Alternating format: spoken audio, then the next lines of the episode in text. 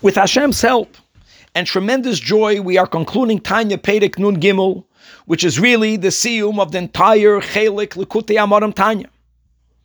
And as we have been learning that the system of the Shechina becoming revealed is how Shechina has to be garbed in the levush of Chabad, and through that garment it is able to express itself, and particularly it expresses itself through Chachma, and that's why, as we have been learning, that Hashem's Shechina, so the Malchus of Atzilus, is garbed in Chachma of Bria. And ultimately, as we have been learning, that means that the Shechina is always going to be garbed in the Torah. The Torah is the lavush, it's the garment for the Shechina through which we are able to receive and to have access to the Shechina. Now we're going to go to the final step. The final step is that it is not enough for the Shechina to only have a lavush. That's very important. If not, we don't we don't even have access to it. But the goal is not only for the Shechina to be shining in this world through the lavush of Chabad, through the lavush of the Torah of the world. We want for the Shechina to actually become part of the world. We want to be using the words, we want to be mamshech the Shechina down here in this world. Ah, for that, we have to go back to the Torah that was taught by the Yanuka, that the Alter Rebbe introduces in Perek 35, Perek Lamed Hey. And quickly reviewing the Yanuka, Shlomo HaMelech says that the Chacham is the one who has his or her eyes in their heads. Chacham Ein of Beroishai says the Yanuka, every person has their eyes in their head. So explains the Yanuka, no, Shlomo HaMelech is saying that the wise person is the one who always stay focused on that which is on one's head. And the Yanuka tells us that the Shechina is on top of each and every person. We're on the head. Uh, now we'll understand that much better because the head is where we have the brain. The brain, the Chabad, is always the garment to the Shechina. But then the Yanuka continues and he says that just like when you have a fire, you have a candle. So there's the fire, the wick, and the oil. And in order for the fire to stay connected to the wick, you have to have con- fuel, oil that will fuel, fuel it. Similarly, says the Yanuka, in order for the Shekhinah to stay connected to the body, you have to have good deeds. Every day we have to do good deeds. Avdin Tuvin. And the question we had was hold on, the Shekhinah's garment is Chabad. So why didn't the Yanuka say, in order to keep connected to the Shekhinah, you got to learn Torah every day? Torah should be the fuel. Chabad should be the fuel. Says the Alter Rebbe. Now, no.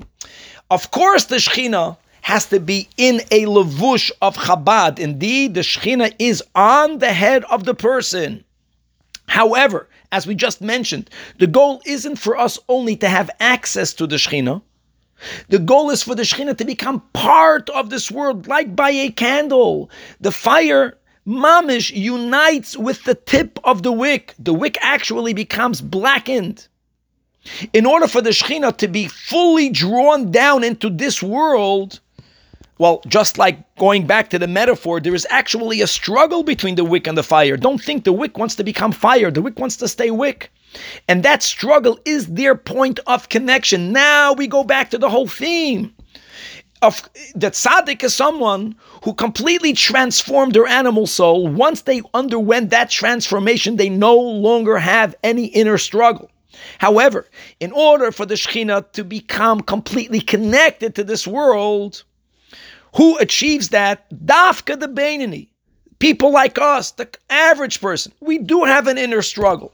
And we are told by God, and God revealed to us His desire, which is for us to observe His mitzvahs. And for most of us, in some of the mitzvahs, we have an inner struggle. That struggle is the point in which the Shekhinah doesn't only have the levush, which is again Torah learning, but most importantly, when we perform a mitzvah indeed, particularly a mitzvah that's difficult for us to perform there was a tug of war between the animal and the godly. That is the point of the physical world and where there is a real hamshachas hashchina. And therefore, this really inspires and this puts in the right perspective our Avodas Hashem. First of all, we have to learn how to stay inspired as we begin, since we do have this inner struggle. We have to experience Avas Hashem and Yiras Hashem and joy, etc., in order to successfully be a Bainini to make the right choices in thought, deed, and action. And furthermore, we conclude the Tanya with the knowledge that our struggle is not only not in vain, that every time we struggle in a performance of a mitzvah, we should know that this struggle is actually the place in which that when we succeed and do what God wants, this is exactly where the Shekhinah is becomes one with the physical world. So the Shekhinah is garbed in the Torah, and then it becomes united. We have a real Hamshachas HaShekhinah when Yidden Bainanim, me and you, when we perform the mitzvahs, we succeed in bringing godliness down into this world. Chevra, mazel tov.